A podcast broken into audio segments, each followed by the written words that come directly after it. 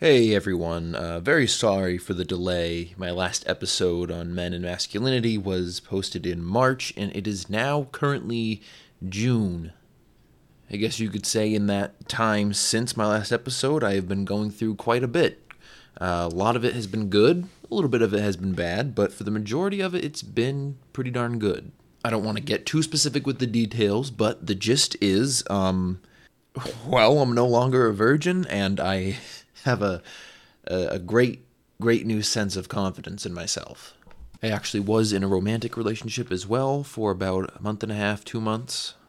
Things ended amicably. Everything's fine. Uh, it's just circumstances and school and life, things just got in the way. So it's almost as if the person from the last episode and the person from this episode are, in a way, two very completely different people. And that's what this whole podcast is about. It's about recording my progress, recording my thoughts, seeing how I grow.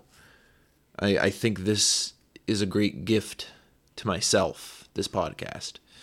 Um, not a gift for you. Was it wasn't meant for you. It was meant for me. It was my project that that I want to do, and I'm doing it. So, uh, yeah, think things are. I, I feel I feel good. I knew that this would be the year when things change for me. And would you look at that? Things have changed. Anyway, enough about this. On to the show.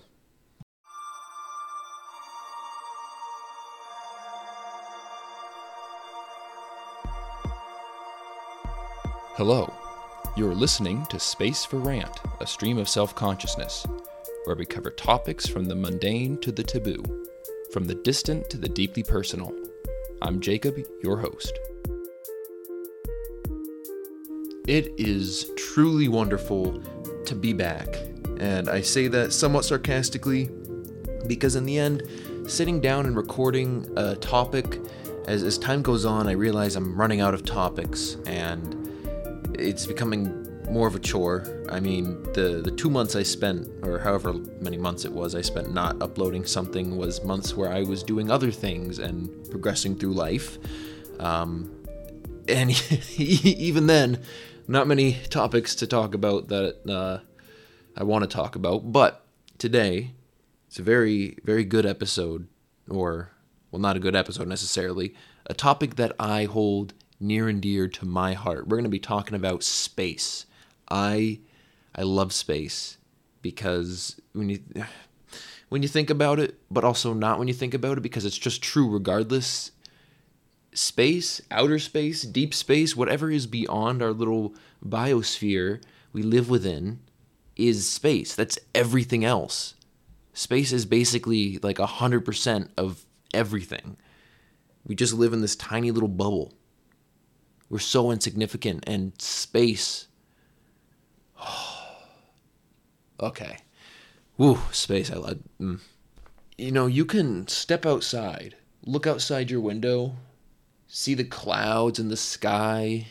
Like if you got nice thunderclouds, cumulonimbus on the distance, you see the way that they billow up into the atmosphere and this they're just huge massive clouds. The the sky just seems to go on forever and lightning flashes and it lights up the whole cloud in this gorgeous display of mother nature. The scale of things is it's just so immense here on, on the surface of this planet. And I mean the scale of things within the earth and on the earth. I'm not even talking about beyond. Weather patterns and, and ocean currents and earthquakes and mountains and volcanoes and forests and cities. Huge. An unbelievable scale that, that we've been able to build things and discover things. So while I really appreciate the insignificance that we have in the grand scheme of the uh, the universe, we are pretty damn significant just within our, our little planet. We have made so many changes to the way that we live. We've built cities and massive structures and industry and roads. We've torn down natural habitats. We've dumped unfathomable amounts of carbon dioxide and and other gases and chemicals into the atmosphere. We are changing the atmosphere of this planet at an unprecedented rate. Humans are incredibly powerful. What we've been able to do in such a short time, you know, if we if we don't end up killing everybody, we sh- we could be unstoppable. I I just wonder how long it would take for us to reach reach beyond Earth.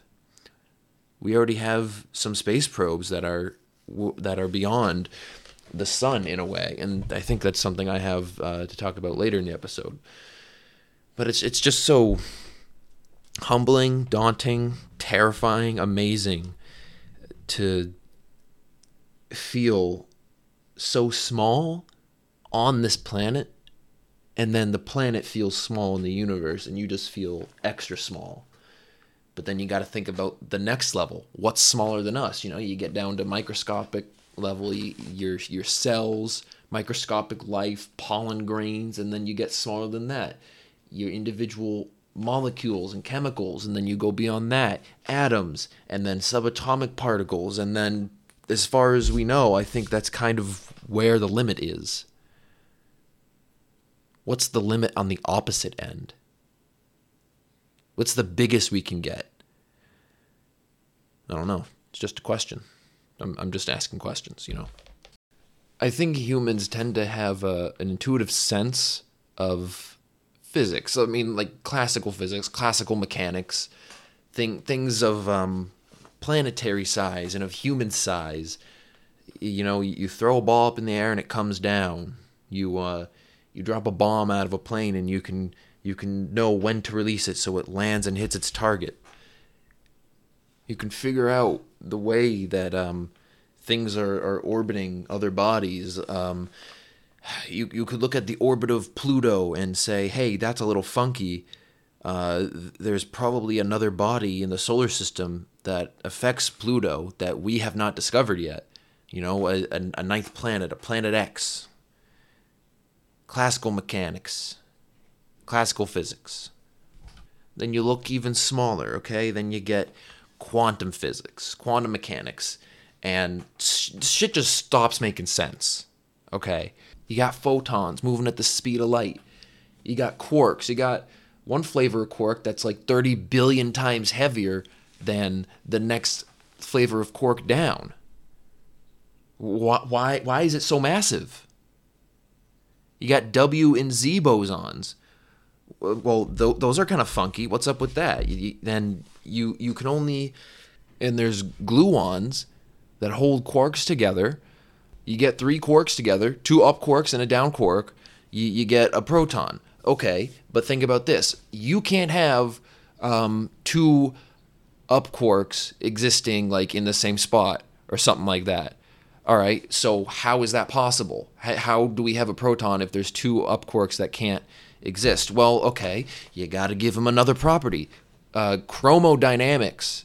Okay, so each of the quarks in a proton has a different color charge. One's blue, one's red, and one's green. And you can't have two greens or two reds or something like that. They got to balance out. The the rules that we've put on these quantum sciences, it just something seems goofy. And they know that there's something goofy. The standard model is not complete. And they know that. And they know something is going to mess this all up. We're going to discover something one day, and this whole thing is going to be thrown out. There's the muon wobble that um, I think Fermilab is studying the um, the way that a certain muon is supposed to rotate or spin or wobble. It's not the right number that they expected when they measured it. So now they have to go measure it and say, "Oh, we might discover something new." That's pretty exciting. But that's at the small level. What about what about space? Space is a huge level. Isn't stuff kind of different there? Don't we understand how that works? Newsflash, hun. Um, well, turns out, kind of, kind of, but no. There are certain laws of physics we can see followed. Uh, for example, a planet like Mercury. and there's some complications with Mercury's orbit. But let's say a planet like Mercury that is very close to the sun, that's going to have to orbit at a much faster rate than Earth. Earth orbits once every Earth year. That's what an Earth year is. It is one time around the sun. Venus's year is, or orbital period, Venus's or, orbital period is much shorter. It's closer to the sun. Mercury, even shorter. Mars, longer than Earth. The further out you get, the longer the orbital period is. So astronomers are thinking, okay, should be the same for galaxies that we see out in the universe. The stars and the gas and the material further away from the core of a galaxy will be orbiting at a much lower rate or at a certain rate compared to stuff a certain amount closer to the galactic core. Well, this astronomer, Vera Rubin, she did some research on some of these galaxies, taking a spectrographic view of the uh, material in the galaxy, and found that that velocity curve that, of how fast stuff is moving further out from the uh, the galactic core, it's moving a lot faster than it should. And you can go read up up on this. You can there's a Wikipedia page for a galaxy rotation curve. There are some uh, some diagrams, some gifs, animations that give a better idea of uh, what's going on. And it, it, it's some weird stuff. It's weird. Why is this thing not behaving to the way that our physics has understood it to work? There's clearly so much more out there that we have to learn. Stuff that is at this massive scale, and I'm sure there's plenty of stuff even at a smaller scale. And these these raise questions about dark dark matter, dark energy. Um, it's called dark matter because you, we we can't see it. We can't um, interpret it. We don't know how to measure it. We don't know what it is. We don't know if it is any matter that falls within our understanding of matter itself. That's that's amazing stuff. That's stuff that, that gets me excited. I know I'm not a physicist, I'm not an astronomer, I'm not probably not going to go to school for this anytime soon, but it's still I I just really love I really really love reading about the the kind of spooky unknown things that are going on in the universe. It's it's opportunity for discovery and I want to be around for when cool stuff is discovered and learned about. Anyway, I have a, uh, a list of things that I would love to talk about uh, besides what I just did, which was a little preemptive. I'm sorry. Um, it, like the moon. The moon, we see it. We always see the same face of the moon. We talk about the dark side of the moon. The dark side of the moon is not the dark side of the moon. It's the far side of the moon because that side of the moon always faces away from the Earth. The moon is tidally locked with Earth. So the moon's f- face that we see that faces Earth is always facing Earth. Um, th- that's a neat thing that happens. I think uh, I think Mercury. Yeah, Mercury is tidally locked with the sun. So that same face of Mercury is just baking in the sun every hour of every day of of yeah. That's pretty fun. Um, Pluto and its its smaller uh, orbital sibling, I guess. It, it's part of a it's part of a system, Pluto and Charon, and they are tidally locked to each other. That's pretty neat. Now, what I love about the moon is that it's the the only other celestial body that we know of that humans have successfully visited, as in person steps foot on the surface of this celestial body. It was the space race that led us there. This this science arms race battle between the Soviet Union and the United States, and you you can make some arguments about about who won what. Obviously, the Soviets were, in my opinion, very good at, at these satellites and uh, landers. Well, to a certain degree, uh, they were the first ones on Venus. Um, when United States was doing samples, was getting samples from the moon. They they sent people up. They sent that was the Apollo mission. send people up, play around on the moon, drive a little buggy, take back a bunch of samples so we can study them, take back samples from different parts of the moon so we can study these rocks. Now, I think that's an amazing feat. Sending human beings out beyond Earth, not only beyond Earth, but beyond Earth's uh, beyond Earth's orbit, and now you're in orbit around the moon, and you're like human people and suddenly you're on the other side of the moon from Earth and you have no communication and you're alone for like an hour or so while your spacecraft comes back around and you are a group of the most lonely people in the universe. That's oh, that's so incredible. Well, the Soviets, they didn't even send people to the moon for their lunar sample returns. They did that with a robot now, I will say this opinion. I think sending robots to return samples is your first step. You don't go immediately to sending people, send a robot. Uh, but of course, that's not how, what America did, and uh, with people, you need a much larger spacecraft. That's why this uh, Saturn V rocket that launched these Apollo missions were so massive, the largest rocket in history up until or the most powerful rocket in history up until the uh, SpaceX's Starship, which isn't even complete yet. Um, but you just the friggin' scale of it. Meanwhile, the Soviets launch uh, Luna 16, an uncrewed lunar mission to the surface of the moon to land and take samples and come back and drop off those samples to Earth. And you didn't even need people.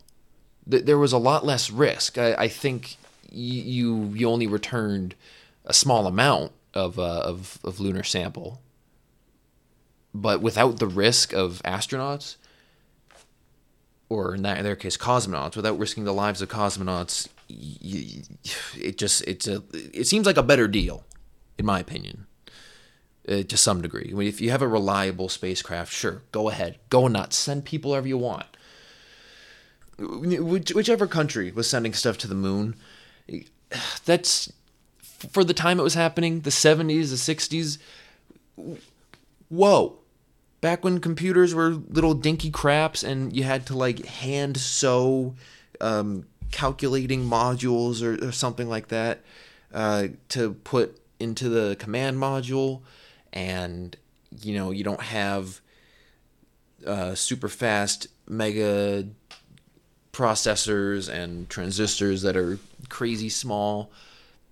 The te- the relative lack of technological advancement that they had is astonishing when you realize what they were actually able to do.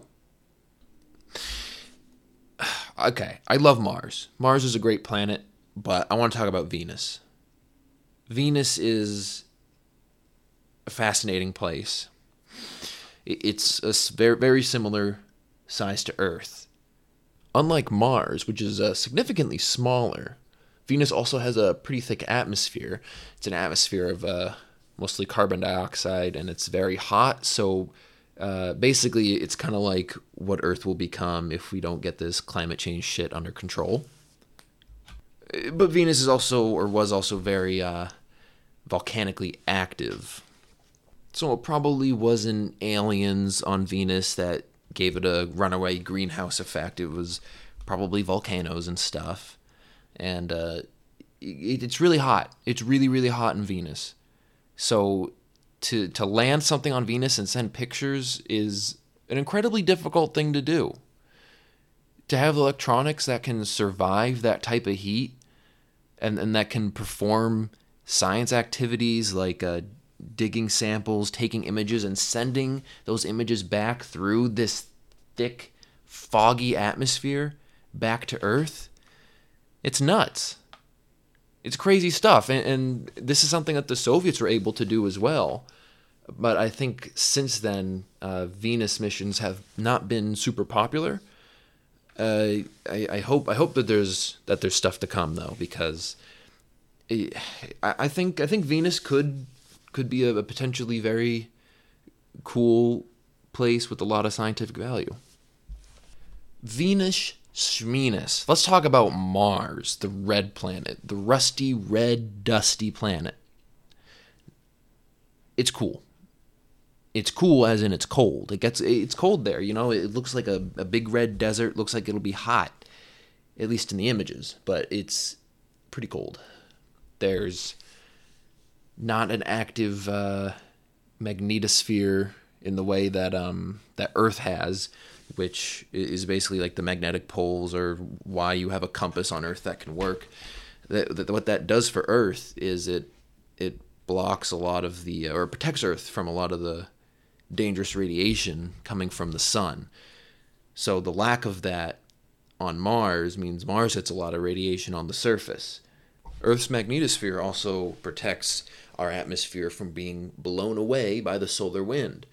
Well, Mars doesn't have that either, so its atmosphere is largely blown away by the sun, and also Mars just has a smaller size, a smaller gravity than Earth, so it can't really hold that thick of an atmosphere compared to Earth. We can't breathe Mars's atmosphere. It's it's thin and there's like little oxygen relatively but we can still see the effects of the atmosphere on Mars, which is amazing. There are dust devils all the time. There are there's this incredible image from from orbit of a uh, like a Mars orbital observer, and there is this massive dust devil, this really tall, spindly one, and you can see the the white swirls of the uh, of the dust devil but you can also see its shadow cast on the ground. And it, it's incredible. There have been videos from the surface of Mars, from the rovers, that they've sent back videos of dust devils going across the surface, landers that have used solar panels that get covered up by this Martian dust over time. They've had their panels cleared with dust devils. And every every year, every Martian year or so, I think in the Martian winter, um, usually there are huge planet-wide dust storms, and it's such an amazing phenomenon that you know we on Earth have our own weather patterns. We have El Nino years, La Nina years, uh, years of this and that when the climate is a certain way. It it's uh, it pretty much it seems like every planet that has an atmosphere like this kind of goes through these cycles. And you can look at Earth and you can be a meteorologist and study all this stuff, but in the end, that's not going to fully prepare you for what it's like on other planets. It's all so unique for each planet. it's so weird and wonderful. And Mars is just one of those cool places. We can see places on Mars where there's clear evidence that there was running water. There are mud deposits. The Perseverance rover recently uh, made it to this area in the Jezero crater that it's exploring that's called the Bacon Strip because from orbit, from the satellite images, it looks like a big crispy strip of bacon along this uh, this river delta that they say is compacted mud that has turned into rock over the millions of years. And that stone would be a great place to search for evidence of past life on Mars. Mars did have running water, it did have lakes and oceans and, and rivers, but we can't see any, any evidence yet of any life that did or may have existed on Mars. I am optimistic that we will find the building blocks of life, hopefully, like uh, amino acids or pieces of uh, RNA or the chemicals that, that make that up. Because, due to a recent discovery, the um, I believe it was the Hayabusa spacecraft, uh, a Japanese spacecraft that took samples from an asteroid and then returned that to Earth, so that we have these fresh, clean samples of asteroids from space while they're in space rather than looking at meteorites that have landed on Earth and have been burned and stripped away and and uh, affected by the elements here on Earth for however millions of years. And what they found in these samples from these asteroids from space is that they have all like the um, amino acids or something. They have build they they've basically found all the basic quote unquote building blocks of life in various asteroid samples. And to me, that means that it's very possible, very possible, I'd say likely, that these chemicals ended up on Mars, whether they they were able to form anything resembling life, I I'm a little skeptical of, but I, that'd be really cool. It's a cool ass place. And oh, another thing about Mars is Perseverance rover I just mentioned. That's the new one that landed on Mars. Um, was it last year? They launched it in 2020. I remember that launch. I mean, I was nervous for that. I was nervous with the James Webb Space Telescope launch.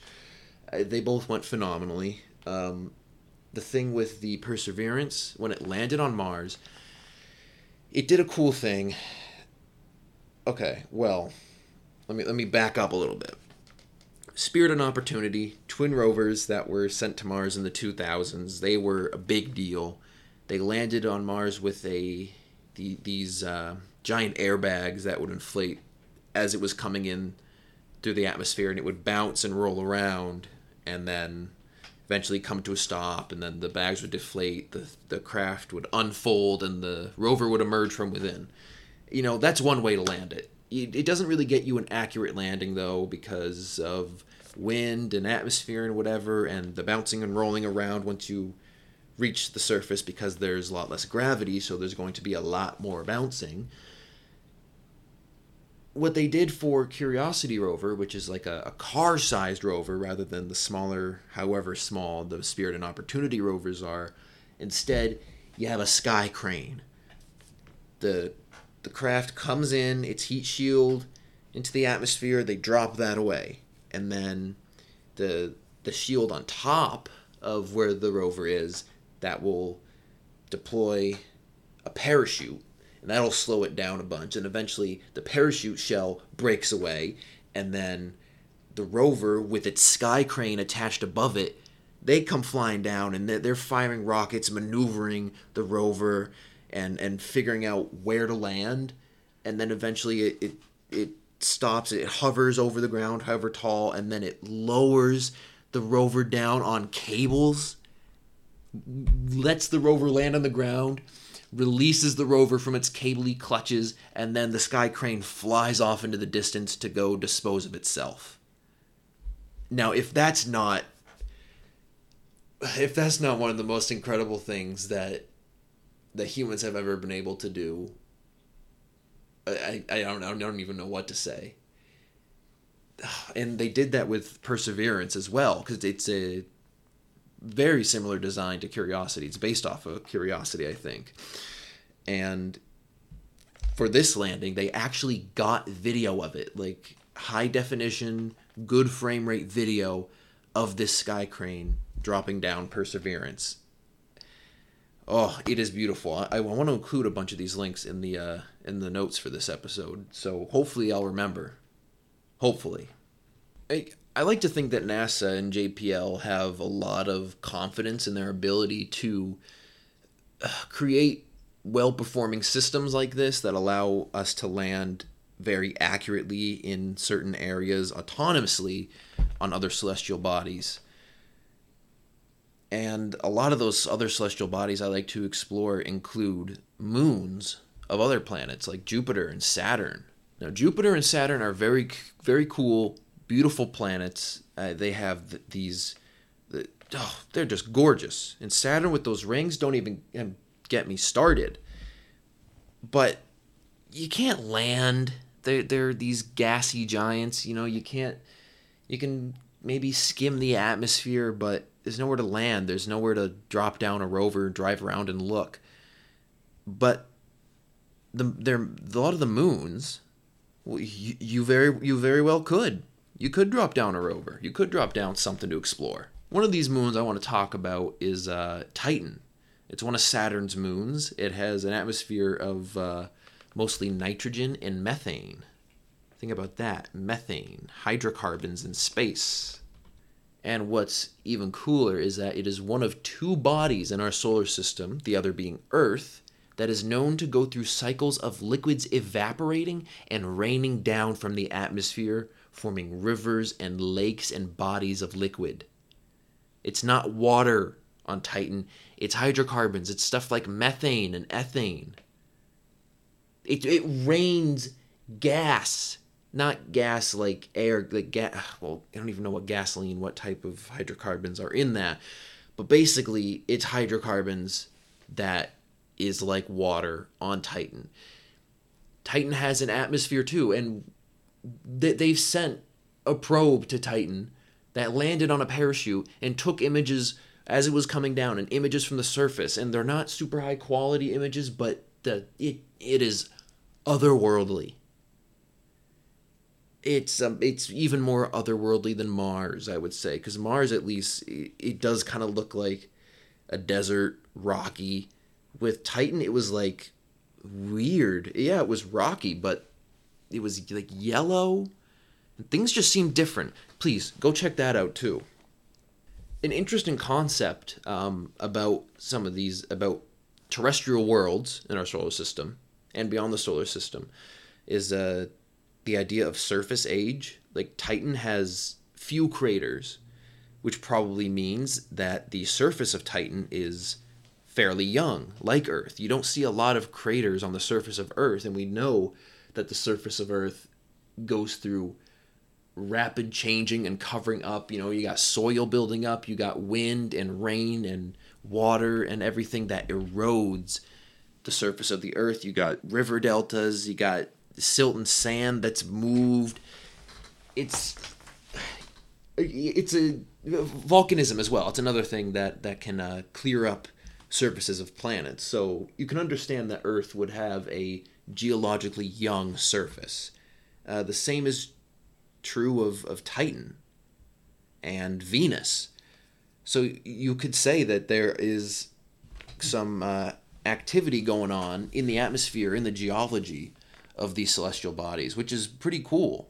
Let's talk about another moon. Let's talk about Io. That's a moon of Jupiter it's very volcanically active, like a lot. And part of this is because it, it gets it gets yanked around. It gets pulled by by the gravity of Jupiter, which um, in the way that the moon pulls on our oceans and creates tides, uh, Io kind of gets that, uh, but for the whole planet is in the other moons that orbit Jupiter have this influence on Io as well. So Io is just being s- s- punched and smushified, and the it makes it or helps it be really volcanically active. And it is a gorgeous moon. All these greens and yellows and these massive holes of lava or magma or whatever the hell it is, or these pits of of blackness there are a few pictures of the surface of Io that you need to see. I'll include those in the uh, the show notes as well. Now let's talk about everybody's favorite moon besides our moon. I want to talk about Europa. Um, it might be the coolest. I still am more partial to Io, but Europa is easily the second coolest. Uh, similar to Io, it's being pulled around uh, by gravitational influences but instead of having volcanic activity, Europa has uh, cryovolcanic activity. It's got these geysers of water and ice from its icy surface that cracks and splits as it's being pulled by these gravitational influences. The surface of Io is cracked and scarred, but icy and beautiful. There are these deep red stripes. We don't know where the red comes from. Why is it red? Is it possible that there was a big crack in the ice and some secret life living on its subsurface oceans perhaps made a byproduct like our um, our iron oxidizing bacteria that we have on Earth, and perhaps that red is some evidence of life. Perhaps not. I'm willing to bet not. But still, Europa is very cool. We, we got um a new mission that's being worked on for Europa, Europa Clipper. It, it's going there to to kind of orbit near Europa and take a lot of good images of its surface in order to find a great place to land for future missions. And when you land on Europa, what are you going to do? You're going to land on the ice and just sit there? Hun. You are going to drill or melt your way through the ice to the subsurface oceans and study those oceans. And that is exciting. Imagine getting images from that ocean or like getting all the way down and seeing the the undersea volcanoes and and thermal vents on another planet and potentially see life or even just signs of life, building blocks or chemicals, something. Oh man, I hope I'm I hope I'm still around. I hope I'm still around when uh, we we punch through Europa's surface. But another thing about Europa, you don't even have to land there to get certain samples of the the seas underneath its surface. Because Europa is geysering water up into space, if you get something orbiting around Europa just right, it can cross paths with those geyser plumes and collect samples. We've sort of done this with comets. There was, I think it was a Stardust mission. They used aerogels to uh, on this um this big paddle-like appendage that comes out of the spacecraft as they fly through this comet's tail to collect bits of the comet and of the dust and the gas that get embedded in the aerogel, and it worked. It, it's really cool. Regardless, I, I would love to see Europa get studied hard. Okay, I know I kind of didn't want to talk about Jupiter and Saturn, but I do want to talk about Uranus and Neptune.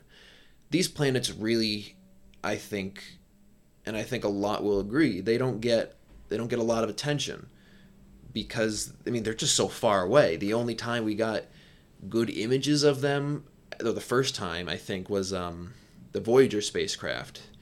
Those were spacecraft we launched in the 70s to explore these outer reaches of the solar system, and the planets were aligned perfectly where they launched them to get these gravitational assists off of boom, Saturn, boom, or boom, Jupiter, boom, Saturn, whichever Uranus or Neptune, and then the other one, and then fly out and beyond the solar system.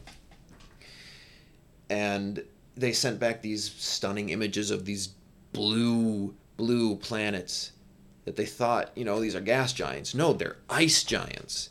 The the ices, these volatiles that make up this icy, slushy, weird atmosphere surface. I don't even know how, how to begin to even think about thinking about these planets every 10 years a bunch of science nerds come together and they think about what in terms of space missions do they think uh, should be the priorities for the next 10 years? And they did this recently. It's like a decadal survey. Uh, at this recent one they said uranus and neptune. And everyone's like i agree. So i expect in the next 20 years hopefully we'll see some great science, some wonderful images come out of that. Uh, Uranus, that's the closer one. Um, that planet is on its side. You know how Earth has an axis, and maybe you learn this in school, that the axis does not point straight up and down relative to like the orbital plane of the solar system. It's kind of tilted, which gives Earth its um, its seasons. Uh, every planet kind of has a bit of a tilt like that. Venus actually is totally upside down, so it's it's spinning the other way. So instead of the sun rising in the east, setting in the west, it would rise in the west and set in the east on Venus. Now with Uranus, that's like 90 degrees. It's tilted 90 degrees. So at some points in its orbit, its polar axis will point at the sun. And that's weird why why would a planet why would a planet form that way if if planets are based on the way we understand planets to form in the solar in solar systems um, all, all the planets at first at least should have the same rotation direction the same axis and then over time different things in the solar system like interlopers from interstellar space or large enough comets or moons or even collisions can tilt these planets. So, for instance, um, Earth, I don't know what caused Earth to tilt, but just as an example, the early collision um, of early, early Earth in its formation that created the moon, you know, that could have done it. That was a very large thing that smacked into the into the Earth, and a bunch of blobs went out, and it made the moon, and now Earth is tilted. Okay, so what the heck would have caused Uranus to go through that? That's a big mystery. Um, a good example of that, actually, of um, things being tipped over and their axis being all goofed, is the supermassive black hole at the center of our of our galaxy. I think uh, it's not it's not its axis is not aligned with the orbital plane of the galaxy. It is kind of tilted and there there could be a variety of reasons for this. It could be that's just the way it is. I doubt it, but uh, some people are saying, well, it could be from earlier collisions with other galaxies, and we have these um these uh, clouds of gas and shit outside of our galaxy that are evidence of early galactic collisions. Like these these are smaller galaxies that the Milky Way has has eaten up, and now the black hole at the center because of those collisions and the interactions its uh, its axis is not aligned with the orbital plane of the galaxy and I know I, I kind of went off topic there from Uranus and Neptune. I just get really excited about um, space. Uh, but this brings me to the next segment. What else is out there beyond the solar system? Literally everything the the scale of it is so huge. I mean, the nearest star, Proxima Centauri. I don't know how far away that is. Proxima Centauri. It is, as far as I know, I think it's the nearest known star to the sun, and it is 4.2 light years away.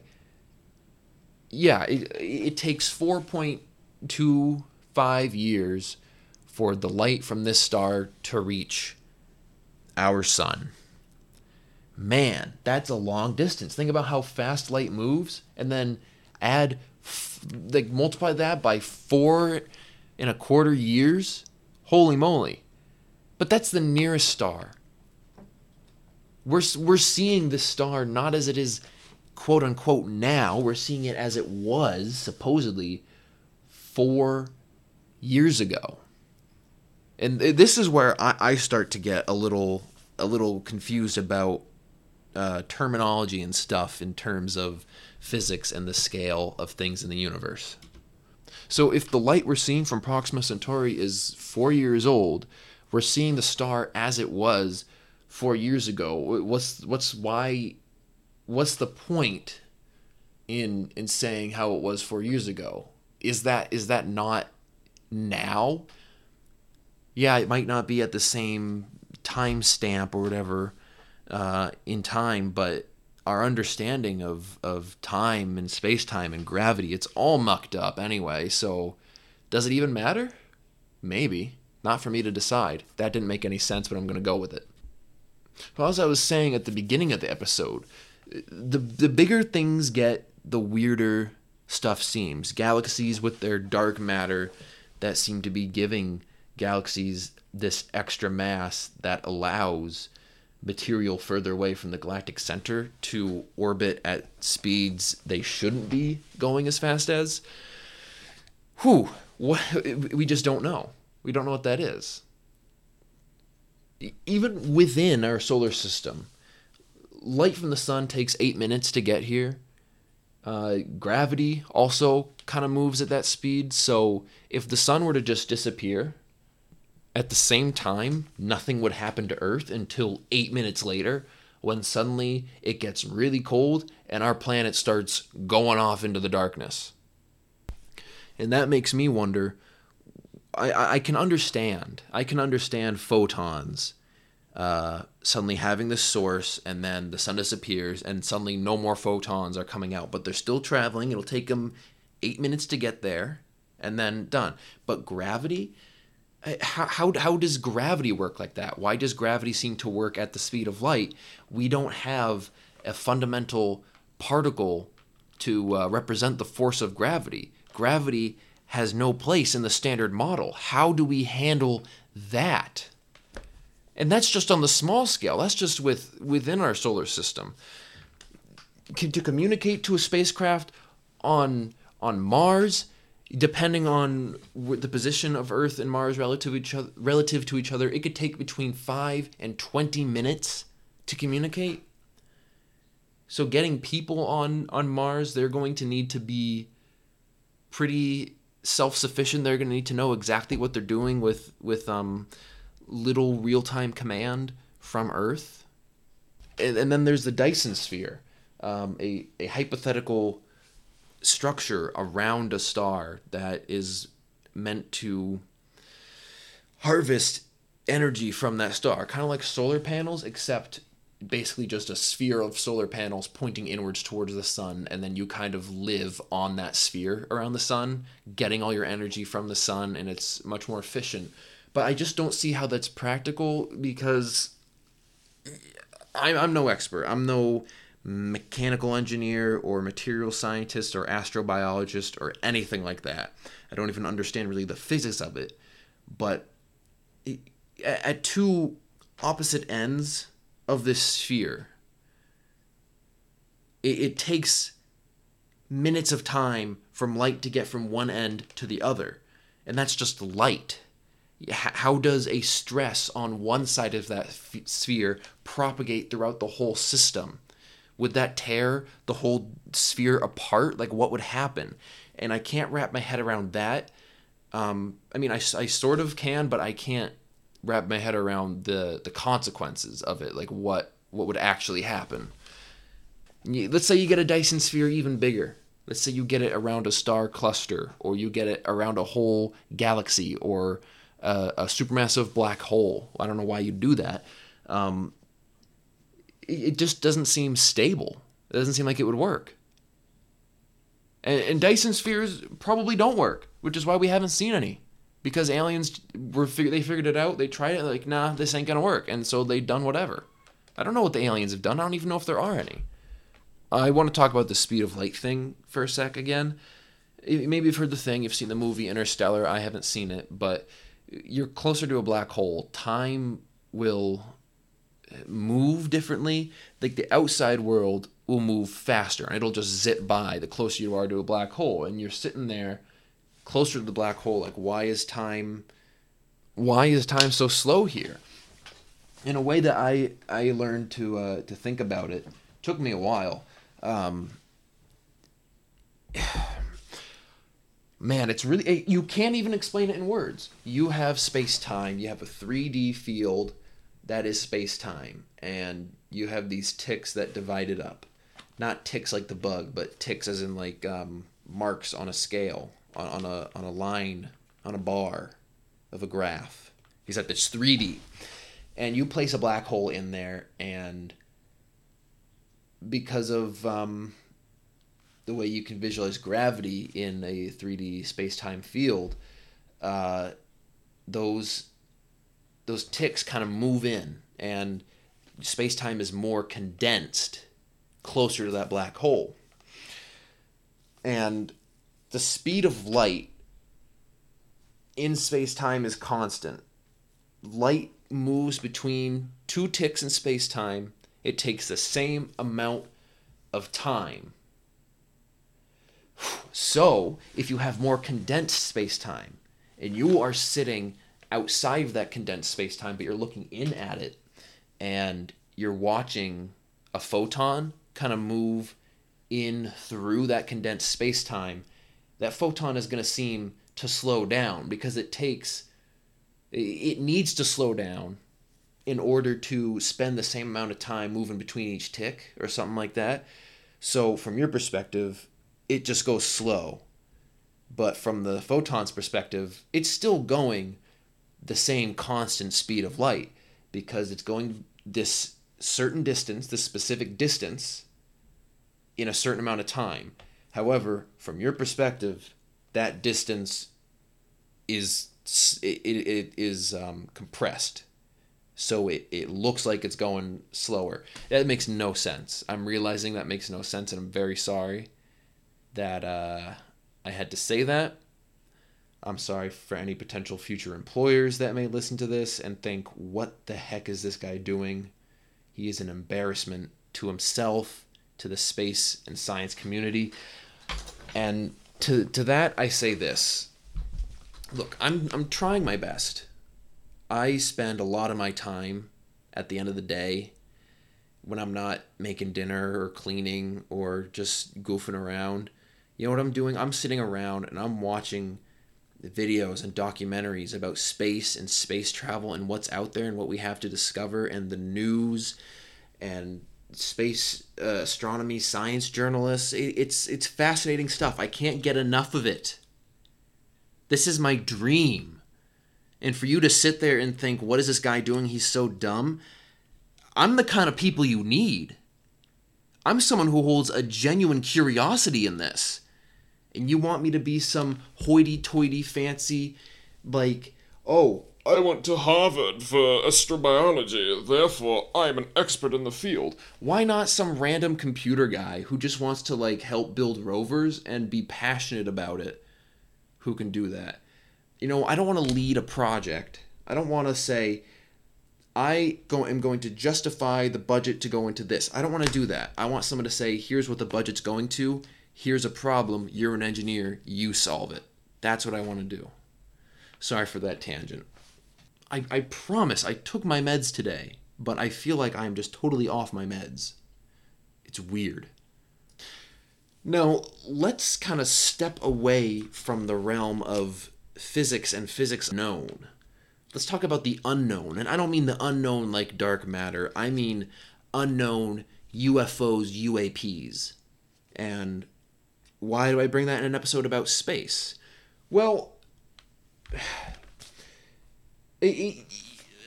not necessarily because aliens. Not necessarily because we see them in space. I think a lot of the credible ufo and uap sightings have been within earth and the atmosphere. The the relatively recent leaks of these navy pilot videos where they are are are chasing this tic tac or the this weird gimbaling thing in the sky. And then the Navy comes out and is like, yep, these are legit. We don't know what these things are. That both terrifies and excites me immensely. It terrifies me because these could be secret weapons of another nation that is testing stuff and taunting the United States, or it's even higher level secret U.S. projects that like nobody knows about, um, and those people who know about it can't come forward and be like, "Yeah, guys, stop stop sharing this stuff because it's a secret," because, it, or, or it could be something totally natural, or uh, I think one of my favorite explanations is that it's humans from the future or something like that. And they they have come to to spread a message or to change something. And here it is. There are reports um, that UFO sightings and UAP sightings near uh, nuclear reactors and nuclear missile sites and nuclear weaponry uh, have coincided with weird mishappenings with these systems.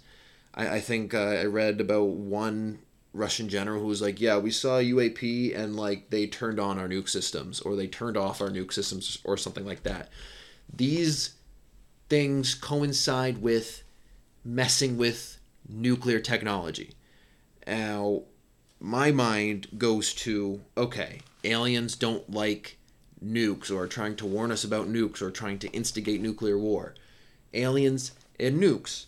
Okay, so, well, what is a noticeable early alien event that occurred within early uh, nuclear testing times? You have the uh, the Trinity the Trinity nuclear weapon test, which occurred in 1945, and you got the Roswell incident 1947. Here is my totally off the cuff, stupid theory about this. All right, the U.S. tests the nuke, and this is a massive um, releasing of these primordial subatomic forces in this massive blast of energy. And this creates certain uh, particles, certain uh, rarish particles that do occur naturally, but uh, are not common. And if, let's say, it's neutrinos or something, and suddenly this Trinity test blasts these neutrinos out from Earth into space, and aliens pick up and they're like, oh, there's neutrinos coming from this sector near this star on this planet. That's friggin' weird. We need to go investigate. So they send a probe down or, or one of their guys, and around 1947, he crashes in New Mexico. Now, get this the location of the Trinity blast is in New Mexico, just a four hour drive outside of Roswell pretty close by. Coincidence? Probably. Something suspicious? I believe so. Something that's actually aliens? I doubt it. But if it is aliens, I certainly hope that their message is guys, nukes are bad. You're going to end up killing everybody and each other a lot, and we don't want to see you guys do that. We think you have potential. So we're going to try to nudge you in the right direction um, without getting involved, you know, prime directive and all that. Or an alternative is that they're like, we, dude, what if we mess with their nukes? I think we can get these fuckers to blow each other up? And that would suck because I don't really want to die. If I was gonna die, I'd rather die like at the epicenter of a nuclear blast. Therefore, it's instantaneous. I am vaporized, not a trace of me, just gone to become one with the universe. But I hope that doesn't happen because that, that would that would suck. Aliens, planets, galaxies, black holes, things outside. Let's zoom. Let's zoom back in. Let's get let's get close to home again. I want I want to talk about something I, I said at the beginning about humans and how much we've affected our planet. I hope that I've gotten across my point that there's so much out there. There's so much beyond just this little ball of green and blue and rock. There's so much to learn. There's so much missing from our our understanding of the way the universe works. And here we are sitting here trying to figure it all out, trying not to let ourselves die because of our own actions that we didn't know were so bad and that we were lied to about. Man, humans are incredibly powerful. We've been around for hundreds of thousands of years. The the whole Homo genus been around for like a million years. I kind of feel like it's our duty to protect ourselves and our planet and life as we know it and to try to understand what we can about the universe and unlock its secrets and see if there really is something more. Something more to existence, something more to life. Or maybe even discover that there's nothing to life at all.